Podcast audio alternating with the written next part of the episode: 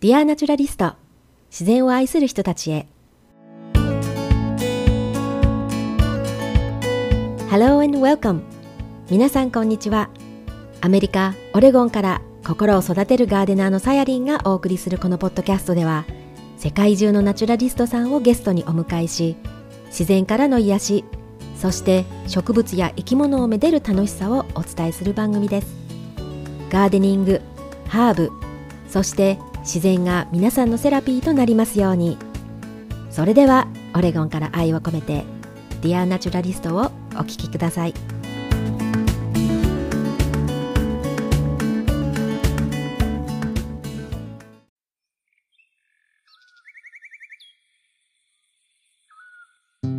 Hello everyone。 え先週日本からアメリカに戻ってきました。で、今回はオレゴンのポートランド空港に降り立ったんですけども、その時ね、もうポートランド近辺に大寒波が来ていてですね、あのお迎えに来てもらう予定の旦那さんがね、あの寒空の高速道路でじゅういちじかん足止めされてですね、あの通常だとよじかんの道のりで帰れる予定だったのが、結局ね、ほぼにじゅうよじかんかかって家に着きました。ね、やはり最近その雪とか嵐とか山火事も含めて、まあ、様々なところで、まあ、天災がある時に私たちがどうこう自然と向き合って、でそして私たちもその自分の命を守っていくかっていう、まあ、防災ですよね。なんかそれをもう少しなんか真剣に考えた方がいいなっていうふうにあの思いました。それでは気分を取り直して、アメリカからの今年のだいいちだんエピソードは、ミツバチ愛でつながった養蜂家の方です。で、生き物や植物に目を向けるということがどんなにね、日常を豊かにできるのか、なんかそんな話がとってもしっくりくるエピソードでした。それでは Always be happy、 ミツバチを幸せにする養蜂家、名古屋美穂さんのエピソードをお聞きください。え本日のエピソードは昆虫ですね。特に蜂愛たっぷりの、どちらかというとちょっと今日はオタク的なエピソードになるんじゃないかという、あのちょっとね予測してるんですけれども、ちょっと私も今からワクワクしています。どうぞよろしくお願いします。よろしくお願いいたします。はい、それではですね、まずはじめにリスナーの皆さんへ簡単な美穂さんの自己紹介をお願いできますか？はい、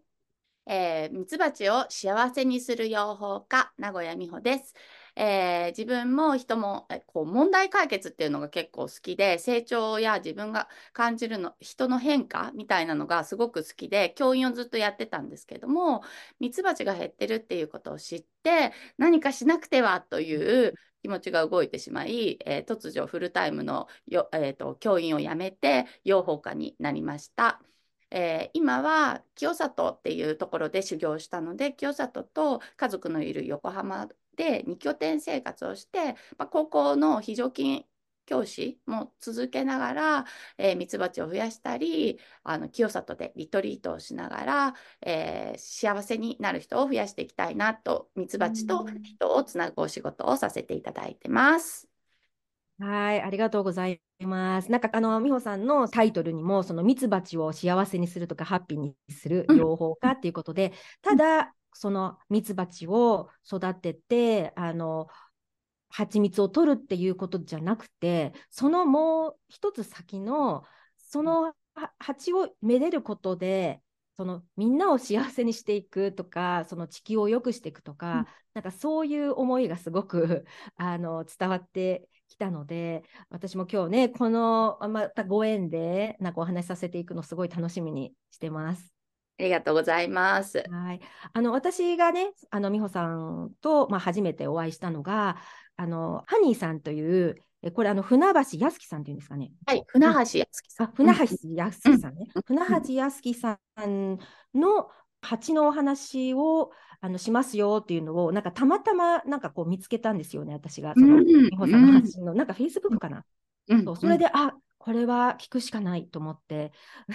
私もあの確かね、あの長谷川淳さんのポッドキャストにあのハニーさんが出られた時に初めて私もハニーさんを知って、でそれでこう少しこうフォローしてったりとかしていって、うん、ああすごいあの素敵な方だなと思ってたどり着いたのが、まあ、また美穂さんっていうような感じだったんですけども、はいうん、多分美穂さんも同じような流れで、うん、あの来ていると思うんで、まあ、そのあたりをちょっとまた詳しく聞かせていただきたいんですけれども、はい、じゃまずですね先ほどあのおっしゃってたんですけど、もともとはあの先生やられていた、うんはいですよね。でそこからどうしてその養蜂家になったのかっていう過程とか、まあ、理由みたいのを教えていただければなと思います。はい。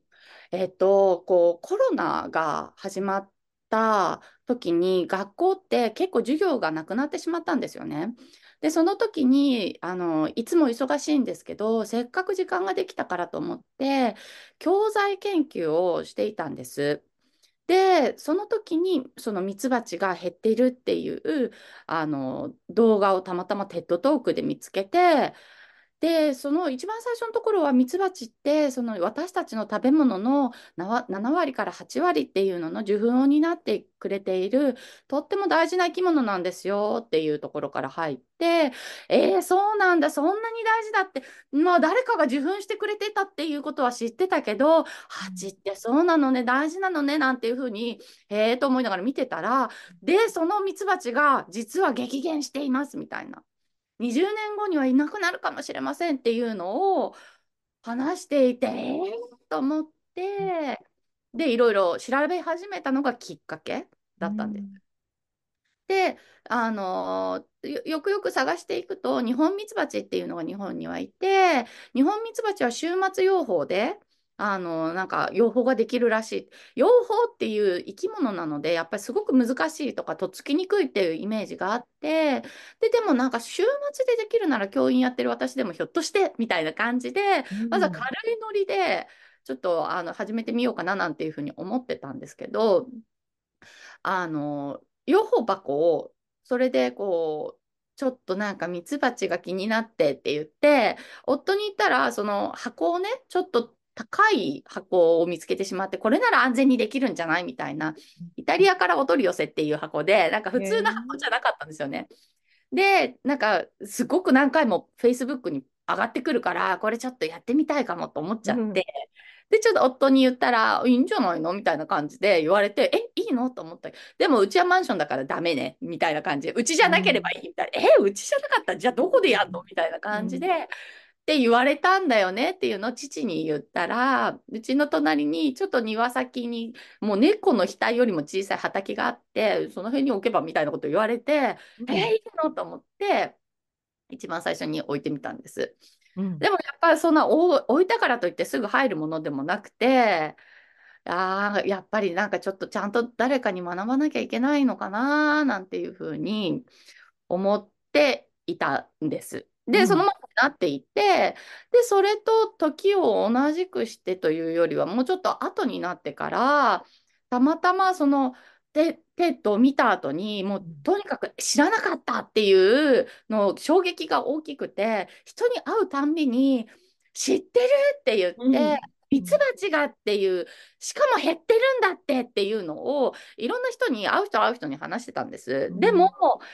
割ともの知ってるはずの教員の周り、まず環境が周り教員ばっかりなので、ミツバチがっていうのを話しても、いやまあそうでしょうねみたいな、うん、へえミツバチがそうなんだねみたいな、全然テンションが低くって、うん、いやいやえこれみんな知らないってどうなのみたいな風に思って、それでこういろんな人に話してたんですけど、私生活クラブっていう生協に入ってるんですね。でその生協のなんかお茶会みたいなのに参加した時に、いやミツバチがね知ってる、しかも減っててねっていう話をやっぱりそこでもしたんです、うん、そうしたらなんか美穂ちゃんそのノリでミツバチの話するんならもっと大勢の人に話す場をこう、うん準備してそこでやったらいいよ、なんかみっかごにあのマルシェがあるからそこに出なよとか言われて。えーみたいな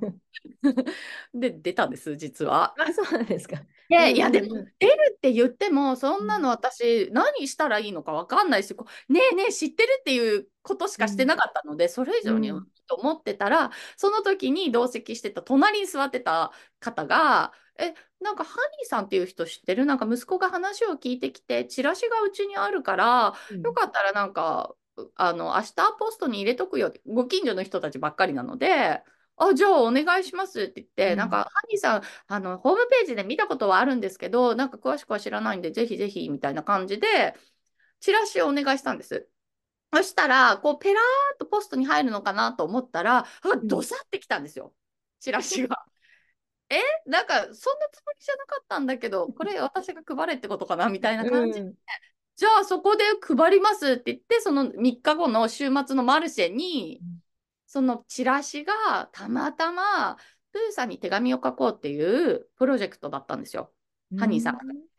うん、で、どういうプロジェクトかというと、そのディズニーを動かしてミツバチを守っていこうみたいなお手紙をみんなで、その、うん、私はプーさんを応援してますみたいな、プーさんにミツバチ助けてっていう手紙を書こうっていうプロジェクトだったんです。うん、なので、あ、これをやればいいんだと思って、そのマルシェでは私公務員の教員だったので、お金とかをその売買とかそういうことはできないので、うんあの子どもたちにプーさんに手紙を書いてミツバチを助けてっていう手紙を書きませんかっていうワークショップにして、隣ではそのお父さんお母さんにチラシを渡して、こういう人がいてこういう活動してみたいな、その、うん、あの書籍、ミツバチの書籍を並べてみたいなワークショップをしたんですよ、初めて。あ、その時はまだそのハニーさんのとこにあったりとか、そういうことは全くなく全くなくて、うん、たまたたまたまチラシだけでそういうことをして、なんかその時に大人の人に話してて、うん、じゃあもしよかったら募金してくださいっていうので、なんか募金も集めてますっていうことだったので、そのワークショップが終わった時ににまんえんぐらいの募金をハニーさんに送らせていただいて、うん、こういう活動させていただきましたなんていうことを報告して、その時はそれで終わりだったんですよ。うん、でもそのあそのチラシが残ってるので、とにかくどさっときたので人に会うたんびにこういう人がいてね、こういう人がいてね、なんか子どもたちとよかったらなんかお手紙とかいろんな人に書いてもらってんだけど、よかったらって言って配ってたんですよ。うん、でそのうちのお友達に渡したいちまいが、お友達のお友達のところに行って、そのお友達のお友達がハニーさんとはお話し会をするらしいよ、みほちゃんって言って帰ってきて、興味あるんじゃないって言われて、ぜひぜひって言ったのが、あのにせんにじゅうねんの終わりのじゅうにがつまつぐらい。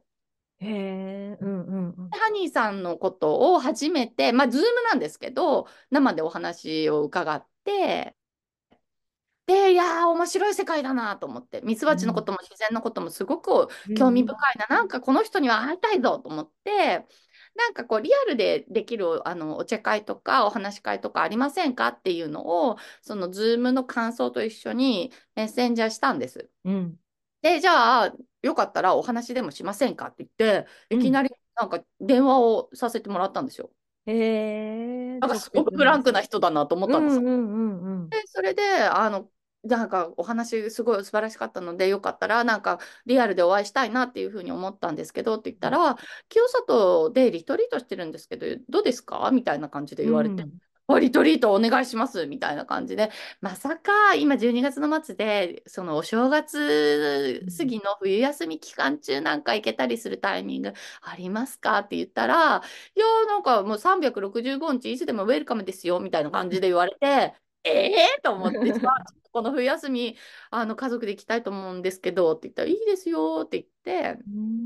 で冬休みなんて人も多いし動くし嫌だよって夫には言われたんですけど、とにかくなんかすごい話聞きたいからお願いしますって言って、で私がお願いしますなんて夫に頼むことそうそうないので、うん、なんかえって言いながらもあのにはくみっかで清里に行くことをしぶしぶ了承してくれて、家族でハニーさんに初めて会いに行ったんですよ。へー、すごい。で、うん、そう、それでその時になんかもう話聞いてて、ああもうなんか弟子入りだと思って、弟子にしてくださいって言って帰ってきたんです。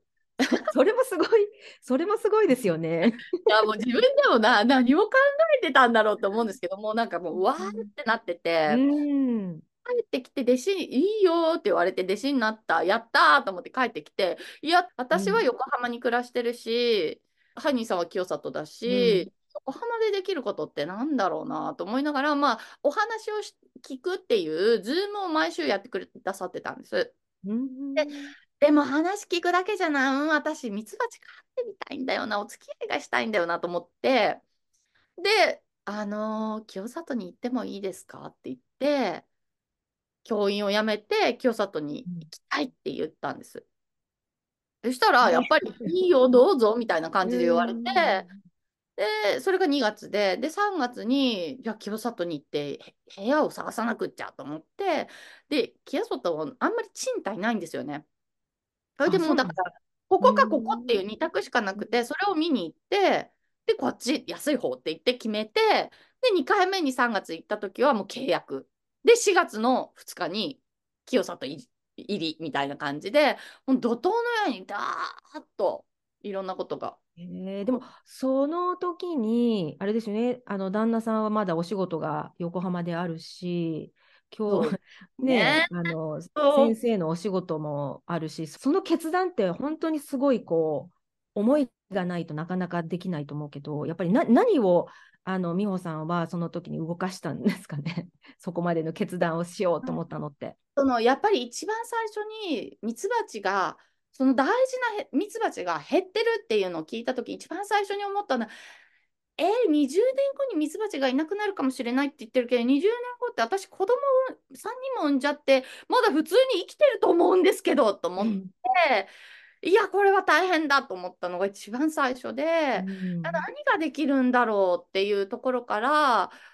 やっぱりそのミツバチが減ってるなら増やすことを考えなければいけないんじゃないか、もう本当に単純なことを単純に考えて、いやどうしたらいいんだろうっていうことを突き詰めていったら、なんかそこに行ってしまったというか、うん、ただやっぱりその公立の学校で教員をして公務員で安定をし考えて公務員になったのにっていうところはやっぱり自分のところでも何もなかったわけではないんですけど、タイミングがそのえっと転々としてきて、私岐阜でも教員やって横浜の私学でもやって神奈川県の公立の教員でちょうどごねんめだったんですよね。でごねん経つと必ず転勤っていうのがあって、うん、最後の年だったんですよ、うん、そのコロナの授業がなくなった年っていうのが。でも確実に転勤が決まっていて、 で, でも私子供でずっとこう自分が教員としてその ひゃくにじゅっパーセント でやらなきゃできない仕事だったのに、その子供を産んで育ててっていうさんにんの子育てをしてる間に自分のその教員にかけるエネルギーっていうのがだんだん落ちていってるのを考え、あの感じていて、で転勤ってなるとやっぱりそのギアをバーンと上げていかなきゃいけないっていうのをすごくなんかなんていうんですかね、ああできない気がする、どうしようどうしようっていう葛藤があって、その自分の人生見つめ直してるタイミングっていうのがすごくなんかカチッてはまったような感覚なんですよね。でもうやめるって言って思った時に、まあ一応夫には相談をして、ちょっともうなんか転勤とか考えられないし仕事ちょっと一回やめたいんだよねみたいなことを言ったら、夫がいや転勤して新しい学校に行ったらまたなんか違うんじゃないのっていうふうに言われたんですけど、いやもうなんかそういう自分が想像できない、やりたいことは教員、うん、まあやり尽くしたわけじゃないけれども、やりたいと思ったことはやらせてもらってきたし、すごくあの勉強が大好きで英語が好きでっていう子たちのところにも行ったし、その本当に勉強大嫌いだし、私が英語を一言でも話そうもんなら睨みを聞かせてきてお前しゃべんなみたいな顔されてやるところでも一応自分なりの授業を確立してやってきた。うーん、もう次に私が何をやりたいかがわからないから、なんか英語の教員じゃない気がするみたいなことを言ったら、夫はそうなんだ、そこまで言うんだったらもうやってみやめてみたらみたいな風に言ってくれて、背中も押してくれたんですね、旦那さんもね。なんかその時はまだミツバチで何かとかっていうことじゃないんですけど、うん、まずはちょっと一回やめてみたいみたいなところで話をしたら、うーんっていう感じで、まあ、反対はされなかったっていう程度なんですけど、でもじゃあそういうことならやめるって言って、で、すぐにあの学校の校長先生のところに行ったんですよね。うん、たらびっくりされて、まあ、あの教員辞める時期ってきあの辞めたりその自分の身体についてあのアンケートみたいなのが毎年あって、それを出す時期はもう完全に遅れてたので、うん、すいません今頃なんですけどって言ったら、なんかあのそうですかって、まあ、ちょっとでも気が変わったらすぐに教えてくださいね、なんとかしますからって言われて、いやいや気変わらないし話してきたしみたいな感じで。話をして、でなんかいや名古屋でそれをもう誰に言ってもで父にも言ったし同僚の先生たちにも言ったんですけど、誰もいやあなたは学校の教員として絶対続けるべきよって誰も止めてくれなかったんですよ。あー、まあでもすごいですね。いまだにちょっとなんかこうあの心残りだなって思ってる部分ではあるんですけど、でもやめるって言った時に誰にも反対されずに、なんかあ私辞めるんだみたいな感じで辞めちゃったので、うん、もうなんかそれも背中を押されたというか、うん、次のことなんだなっていうので、もう突き、突き動かされるように進んでったっていう、ちょっと止まらない話ですいません。いえいえいえ、うん、でもなんかそういう、ね、直感的なところの決断って迷わずに進める時ってありますよね、なんかね。なんかね、こうタイミングがそのじゅうにがつにあの風の時代に入ったっていうタイミングで、うん、なんかもう何でもやめて次のことへ新しいことへパーンみたいなのを知ってたっていうのもあるんじゃないかなとは思ってるんですけど、うん、なんかその自分のその時その気持ちを大事にしなきゃいけないんだよっていうメッセージをいろんなところから受けていて、それを大事にしたら今ここみたいな。あー、なるほどね。うんうん、確かにね、そういうふうに言われてた時ありますよね。風の時代もうすごい変化をしているっていうのね。だからその風に乗って美穂さんはそういう選択をして今に至るという、だからもうその選択は今振り返って考えると本当に正解だったってことですよね。正解にしていかなきゃいけないっていうような感じではあるんですけどね。なるほど。じゃあそこから、まあ、あの人生を、まあ変化させていったっていう感じですけども、じゃあそれで一旦あの仕事を辞めて清里の方に来るわけですよね。でえハニーさんからそういったその養蜂についてのいろんな、まあ、師匠ということなのでいろんなことを教わるっていうことですよね。 ど, どんな感じであのいろいろなことを学んだんですか？はい、清里に行ってまず、うん、あの養蜂始めというかミツバチをあのお迎えしてあの清里、えーと、八ヶ岳が見える場所にあのミツバチを設置するっていう、そこからあのお手伝いをさせてもらう機会があって、うん、あの一番最初にあの八ヶ岳の神様にここにミツバチを置かせていただくのでどうぞよろしくお願いしますっていうような、うん、ちょっとなんか儀式っぽいようなえっとしおとっていうのをお供えしてミツバチの箱を一番最初に開けてわーってこう飛び立つみたいなところが、うん、あのすごく素敵だなっていうふうに思っていて、そのミツバチっていうのをただのあのなんていうか蜂蜜を集めてくる、うん、生き物っていうよりは本当に何か愛しい大事なものとしてミツバチを扱っている、ちょっとあの神聖な存在なんだよっていうことをまずは教えてもらったかなっていうふうに思うんですけど、そのハニーさんとハニーさんの息子さんがいらっしゃってフナビーさんっていうんですけど、その方たちと一緒にその養蜂の作業を教えてもらいながらやるっていうのが一つと、ハニーさんがやっていらっしゃったそのいろんなところからゲストでいらっしゃる清里のリトリートのお手伝いを同行して一緒にあの学ばせていただくっていう毎日でした。うんで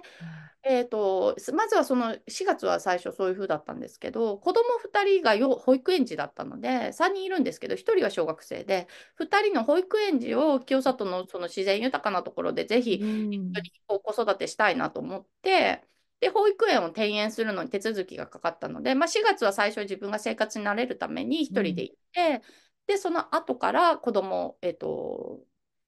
ゴールデンウィーク明けにそのあの保育園に入れる手続きができたので、夫が連れてきてくれて、そこから、えー、と子供ふたりと私の生活っていう感じで、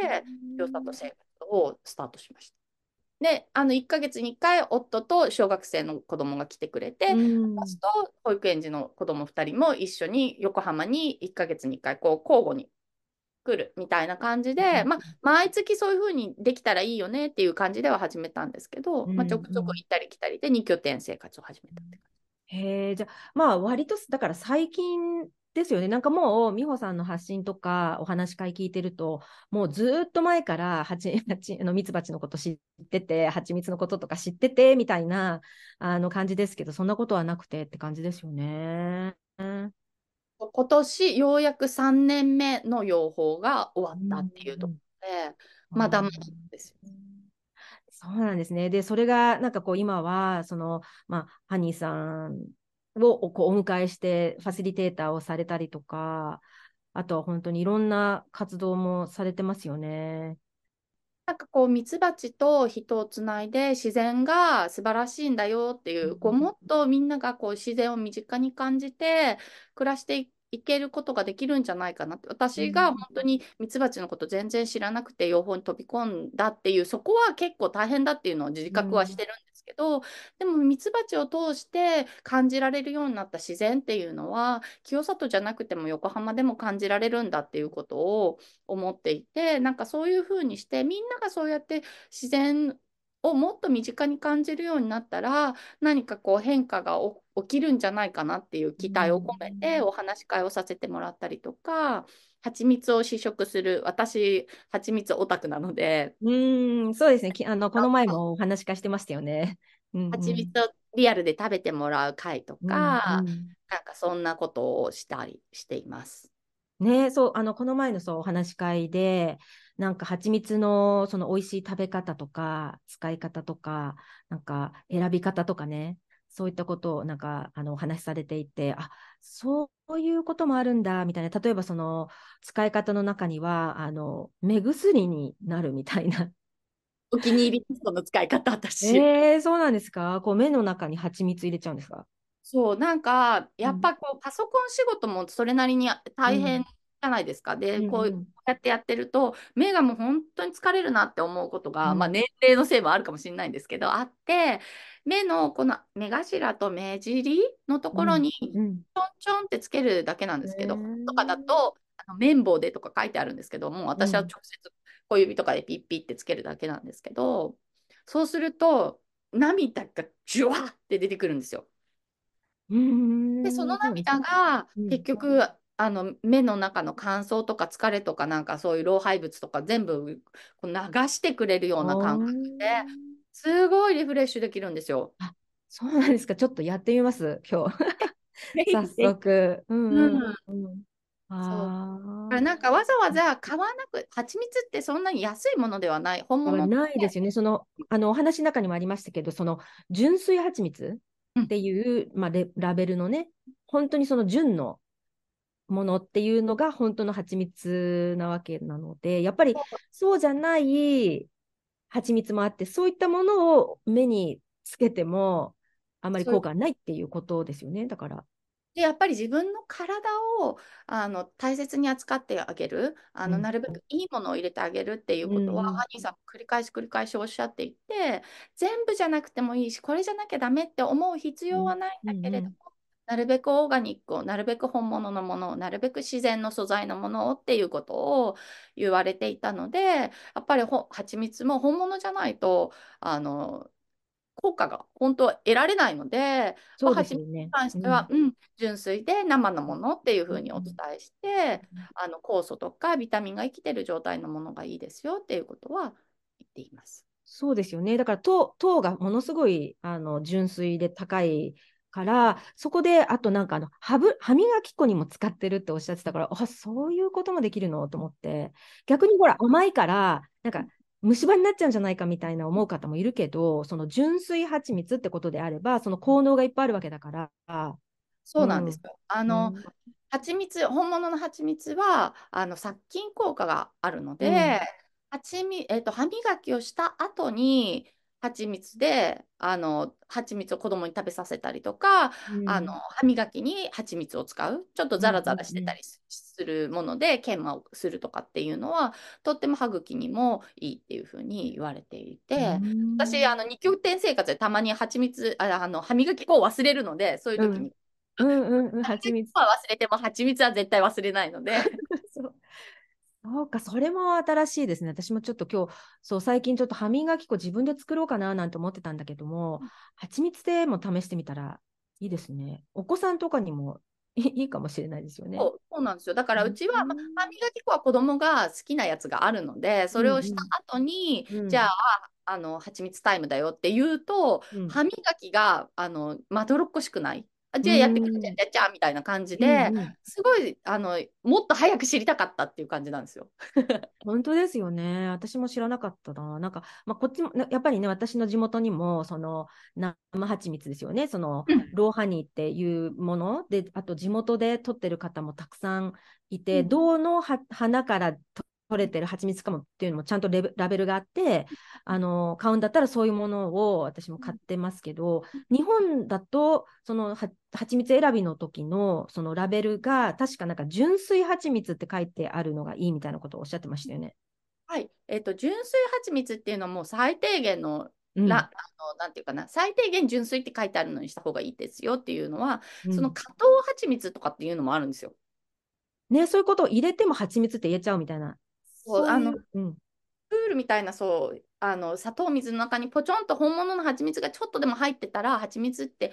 買って売れるっていうそういう表示の問題もあったりするので、本物の蜂蜜っていうのが選ぶのが難しくなってるっていう現状もあって、まあ、最低限純粋って書いてあるもので、できれば本当にローカルの自分の地元の近くでミツバチ買ってる人がいらっしゃったらそこから買うのがベストだと思います。うんうんう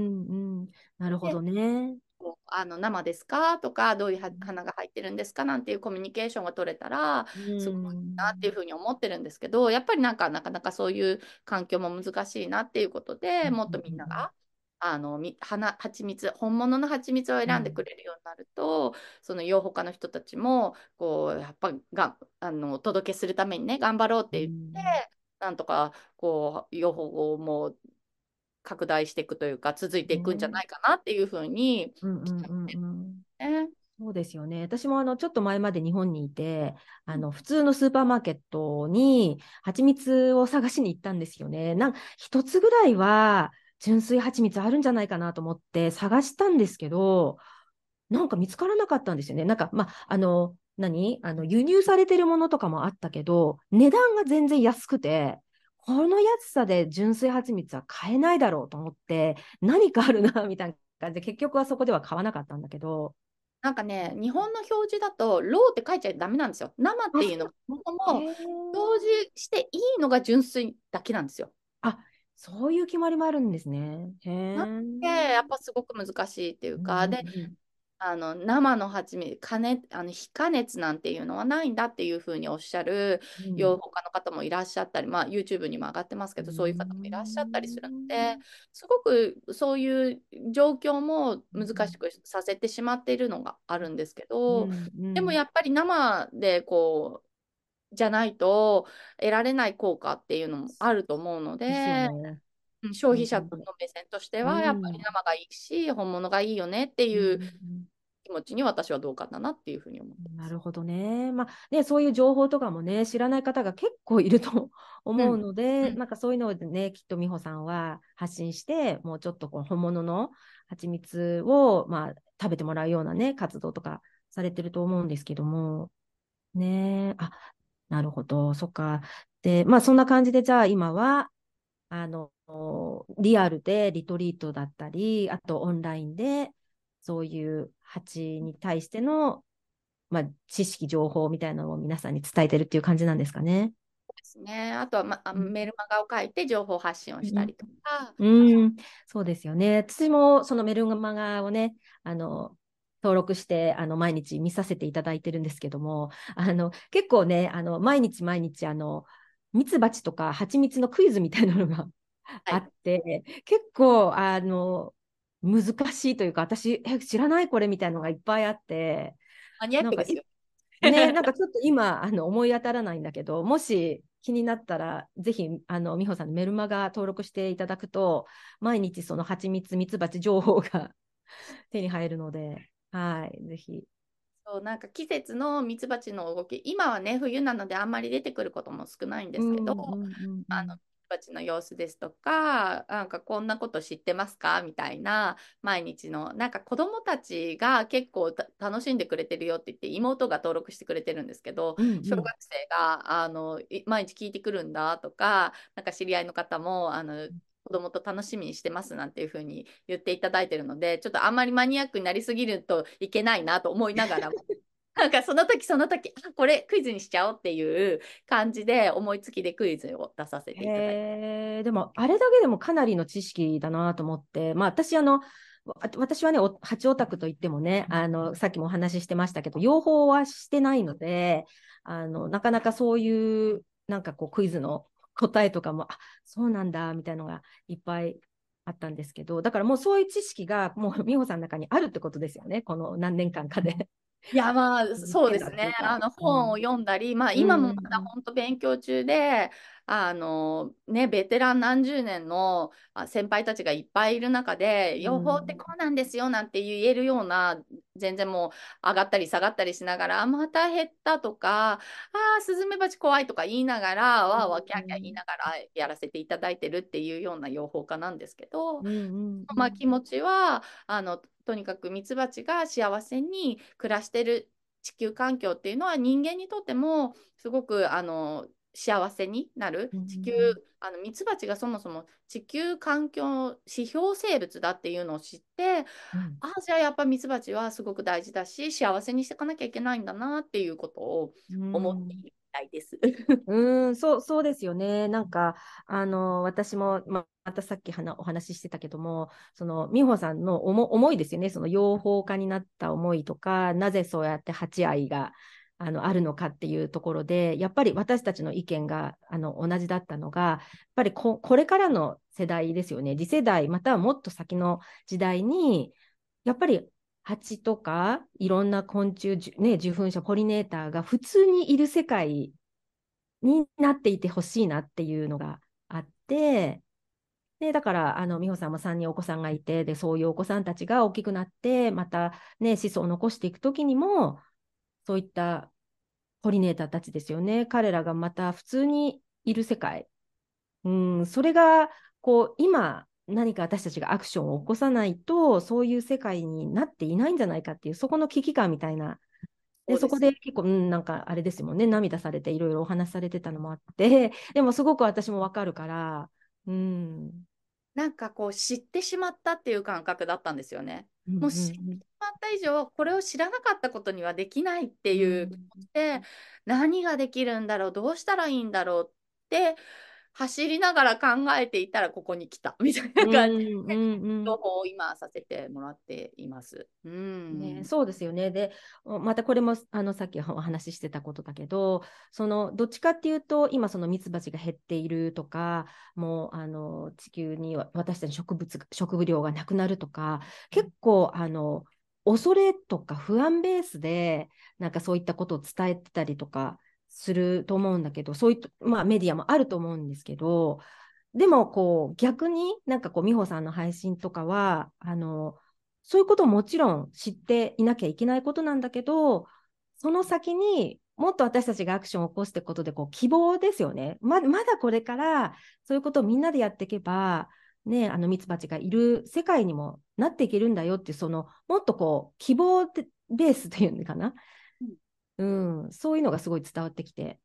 そうなんかこうやっぱり私もミツバチ怖いと思っていましたし、自分が養蜂するなんていうことはほんの数年前まで考えたこともなかったんです。でも実際にミツバチに出会って見てると、本当にあのモフモフした姿が可愛いし、で怖いと思ってたけど付き合い方を知れば絶対にこう向こうは刺してこない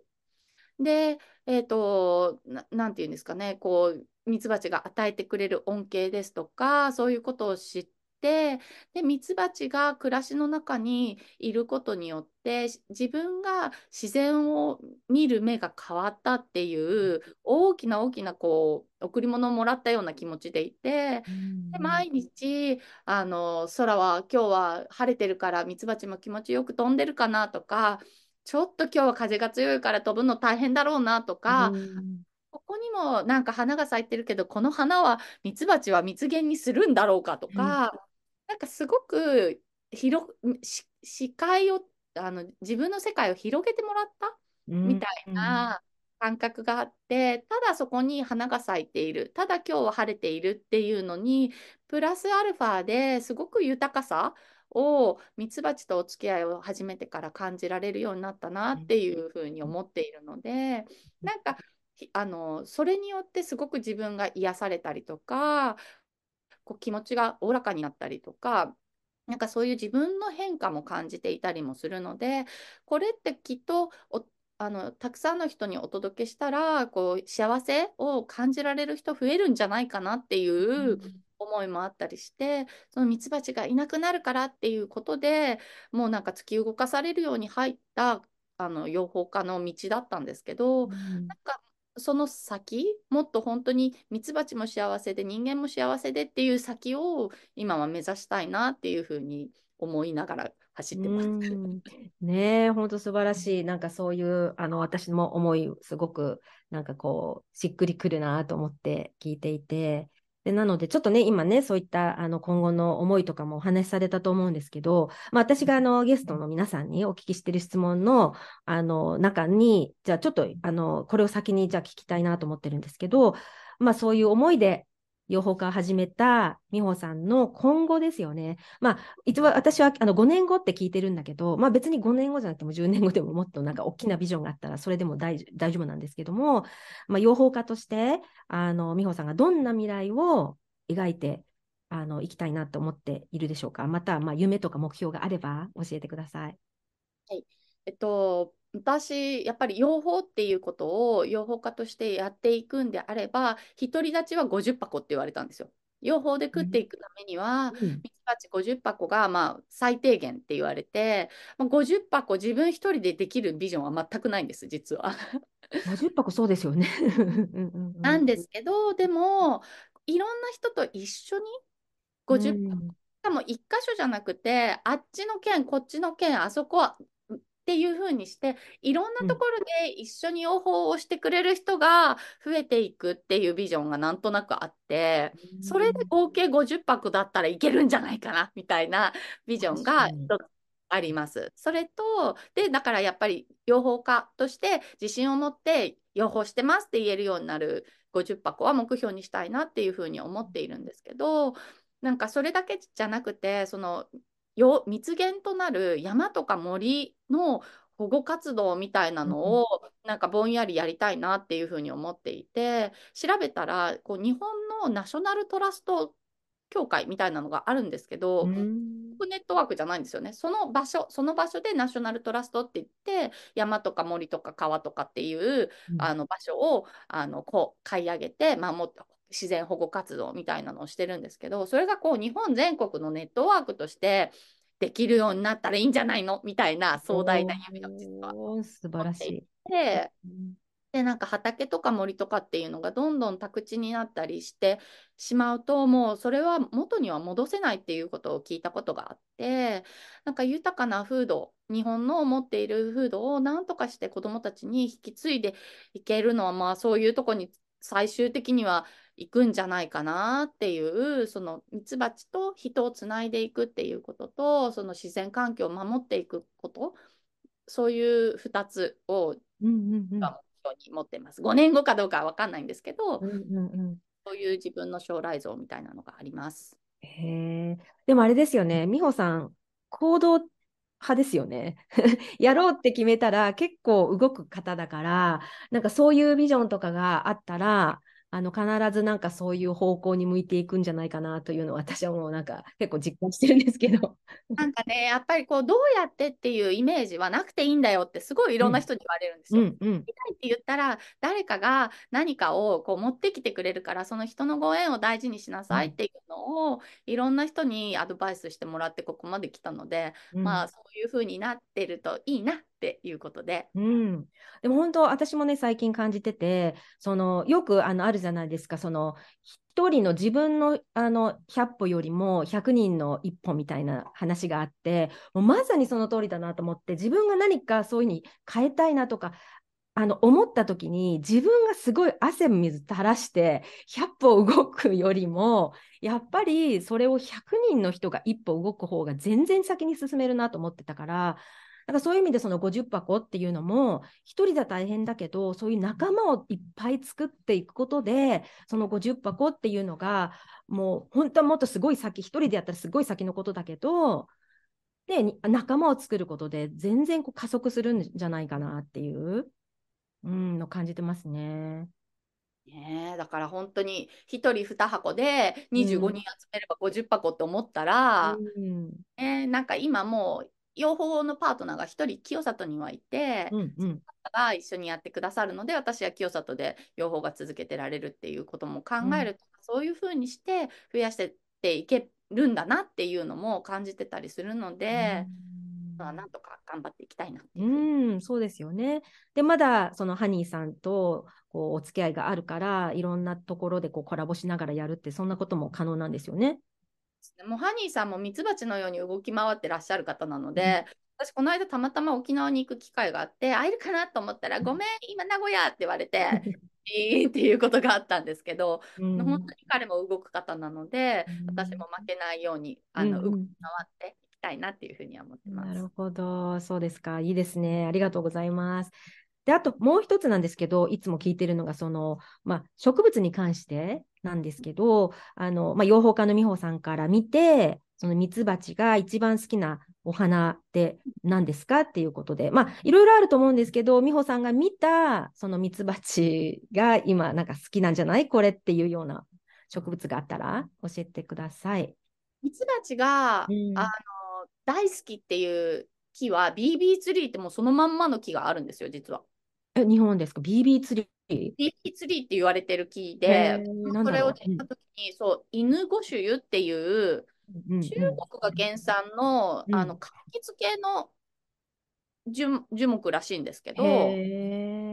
うん、でそれを早速あの言ったら父が購入してくれてうちに今苗木が去年届いたんですけどなんとまだ花が咲いてないっていうあね、え結構じゃあ大きくなるんですかね 木, 木だから木になるみたいで柑橘系 の, あのお花みたいであの柑橘系はやっぱ大好きなんですよね。あの日本でもみかんのお花の蜂蜜とかよくあのすごく人気があって、うん、あのポピュラーなんですけど、うんうんうん、なのが一つと で, でもそれは私お花が見たことがないからこれを聞かれた時に、うん、私が大好きなやつって言ったらと思って思ってたのは、うん、私マジョラムが大好きで、うんうんうん、マジョラムの生の葉っぱの香りがもう、うん、これに初めて出会ったにじゅう代だったと思うんですけどハーブにハマってた時に出会って、うん、それはもうほんとずっとずっと大好きであのパあのドライになってるやつよりも、うん、あの生の葉っぱのあの香りがもううわこれもう嗅いでるだけで本当に幸せっていう香りなので、うん、マジラムっていうのを言おうと思ってでちゃんとミツバチ来るんでしょうねと思ってあの確認をしてミツバチの蜜源にもなるマジラムっていうのをお答えしたいな。なるほど。でも本当あれですよねそのミント系ですよね。あのミント系 の, あの植物ほとんど好きですよねやっぱり。そうミントとかバジルとかも大好きですね、うんうんうん、フランスなんかだとラベンダーの蜂蜜が有名でラベンダーもミツバチはよく行くお花ですね。確かに確かにあの私の地域ってあの地中海気候なのでラベンダーがすごくよく育つんですよね。であの私の働いているあのはあのファームにもやっぱラベンダー畑があって、うん、もう本当にそのラベンダーがもう一番咲いてる時ってもう蜂の羽の羽の音の大合唱ですよね。もうなんか実際にハニーさんの清里のリトリートはミツバチの羽音を聞いてもらって横たわってミツバチがこうドーム状になって飛ぶんですね。でそうすると、あ、なんか昨日からずっと手が痛かったのに痛みが消えたとか、肺が開けたとか、頭がすっきりしたとか、うん、本当になんかそういう波動の力みたいなのをミツバチは持ってるよねっていうこともすごくおっしゃってましたね。だからですよね、なんかアピセラピーとか呼ぶんですかね。そうですそうです。ああ、じゃあそういうのをあの清里のリトリートに行けば体験できるっていうことですか。そうですね。はい。そういう。いいですね。えー、私もね夏とかに帰れないんですよね、こっちの仕事が忙しくて。だからいつも冬だ冬なんであの、うん、実際にね蜂たちがたくさん飛んでる時期じゃないので、うんうん、体験はなかなかちょっと日本ではできないですけど、でも、まあ、こっちでねうん、ラベンダー畑があるなんていうのも本当羨ましい限りです。そうですよね。うん、うん、なので本当私のね働いているところ本当にいつももうミツバチもいたりクマバチもいたりもういろんなあの虫たちがいるので。私が遊びに行きたいです。あ、ぜひ本当に来てください。あのいろんな虫がいるし、私も虫オタクってことで、多分、うん、あのこういった話をしているともうきっと止めどなく。虫トークができると思うのでね、うんうんうん、今日はちょっとねあのそれはあの録音しませんけど押さえておきましょうっていう話だけどそうそうそうなんですよね。はい、じゃあ、まあ、そういったことでねちょっとお話あの聞かせていただいたんですけど、じゃあ最後にですねあの今ねその美穂さんの活動の一つにあのクラウドファンディングされているっていうことがあるので、もしよかったら今ねここで伝えていただいて、で私もショーノートのねあのリンクに貼っとくので、それってどんな活動なのか教えてください。はい、えっとその私がもまださんねんめっていうのもあって、ミツバチをちょっとずつちょっとずつあの増やしていきたいっていう思いでクラウドファンディングをさせていただいて、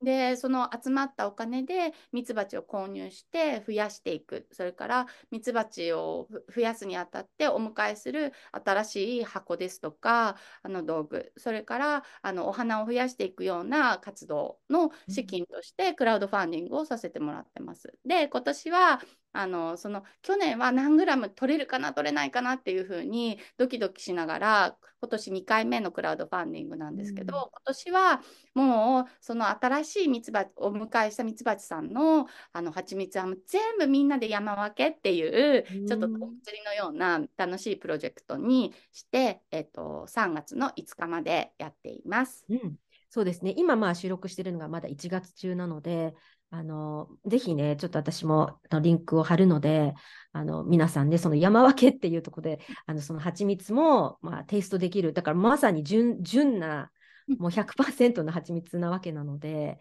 なかなかほらねお店に行くとそういったものも手に入らないっていうところで蜂を増やすとかそういったことにもつながっていけて、そして蜜、ね、蜂蜜も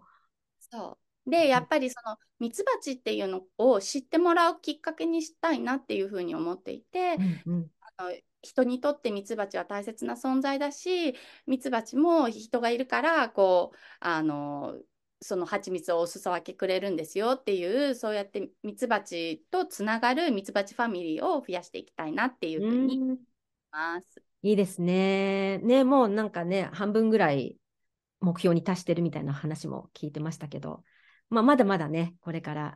あのひとりでもふたりでも増えるとその分ミツバチが増やしていけるので、その分収穫も増えるっていうことを考えると、うん、何人でも参加してもらえたらすごく嬉しいなっていうふうに思ってます。そうですよね、うん、本当にそのミツバチの愛愛じゃないけどね、ぜひねあのこういった活動でね皆さんもあの協力してもらえたらなってすごく私も思ってます。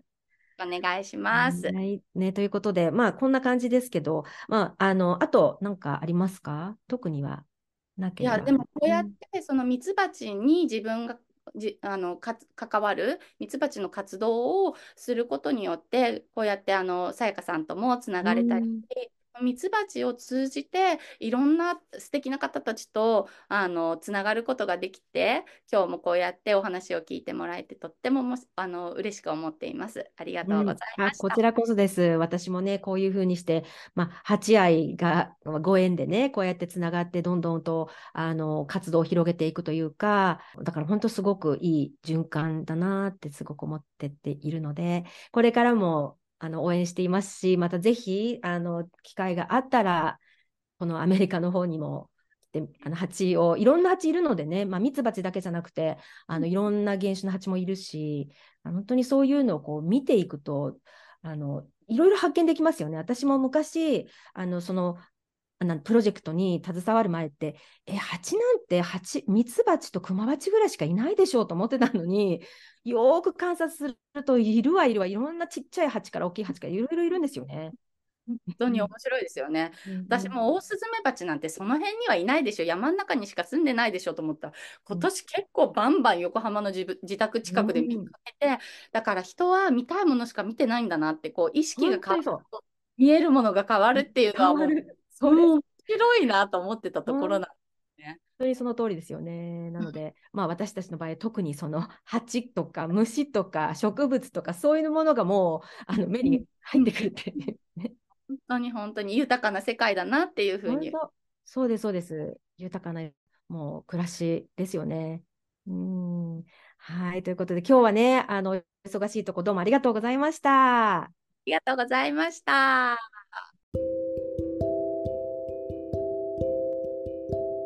実は収録の後もしばらく蜂の話で盛り上がってたんですけれども、えその中で美穂さんがあのブルービーっていうね青色の蜂がいるので見てみたいみたいな話をされていて、でそこからあの話がまた盛り上がって、あの私が知っているその青色の蜂がオレゴンにいて、あのそれがあのメイソンビーまたはあのオーチャードビーって言われるそのアメリカ原種の蜂 で, でこの蜂だけでもひゃくよんじゅっしゅるいぐらいいるそうなのでね、この蜂に関して話を始めるとまたまた長くなるので今日はね省略しますけども、あのこのオーチャードというのは日本語で果樹園っていう意味で、まあ、このオーチャードビーは特にそのリンゴや桃などの果物の木の花が咲く頃にとっても活発で、その受粉率というのも他のポリネーターやミツバチよりももっと優れて正確だっていうふうに言われています。で自然の中でもこの蜂は小さな茎の穴を見つけてあの巣を作るんですけれども、まあ、私たち人間もこのオーチャードビーのために巣箱を提供することがあのできます。でも生態系はミツバチとは違ってね、あのメスの蜂はいっぴきで行動するんですよね。だからあのクイーンとかね働き蜂っていうのはいないんですよね。でもその巣箱のたくさんの穴にはそのそれぞれのメスがあの巣の穴を選んで卵を産むっていうような、なんかその巣のアパートのような感じで使っています。うん、で他にも、ま、メタリックな緑色のスウェットビーって呼ばれる蜂とか、もうとにかくいろんな種類の蜂が世の中には存在しているんですよね。まあ、でもあの今回私もそのミツバチに関してはあの知らない部分っていうのもたくさんあったので、美穂さんからいろんなお話をね聞けてあのよかったと思います。そしてあのゲストの美穂さんもこの対談の後にご自身の エスエヌエヌ でね、このポッドキャストはえ通勤途中に聞いていると彼女が暮らす自然豊かな環境に一緒にいるような感覚になれます、深呼吸するような空気感を楽しめますよっていう風に紹介くださっていて、あのとても嬉しく思ったんですけれども、あとはねやっぱりその未来の子どもたちのために何ができるのかっていう子を持つ親としての意識もつながる感覚だったり、であとあのミツバチの減少よりもミツバチのいる暮らしの豊かさにフォーカスしてもっと伝えていきたいっていうことなど、なんかとても価値観が一緒で、なんかその波動が伝わってくるからなのか私も一緒にいてあのすごく心地よさを感じました。なのできっとね美穂さんが養蜂されているミツバチにもその心地よい波動というのがね伝わっているんでしょうね。それでは Until the next time さやりんでした。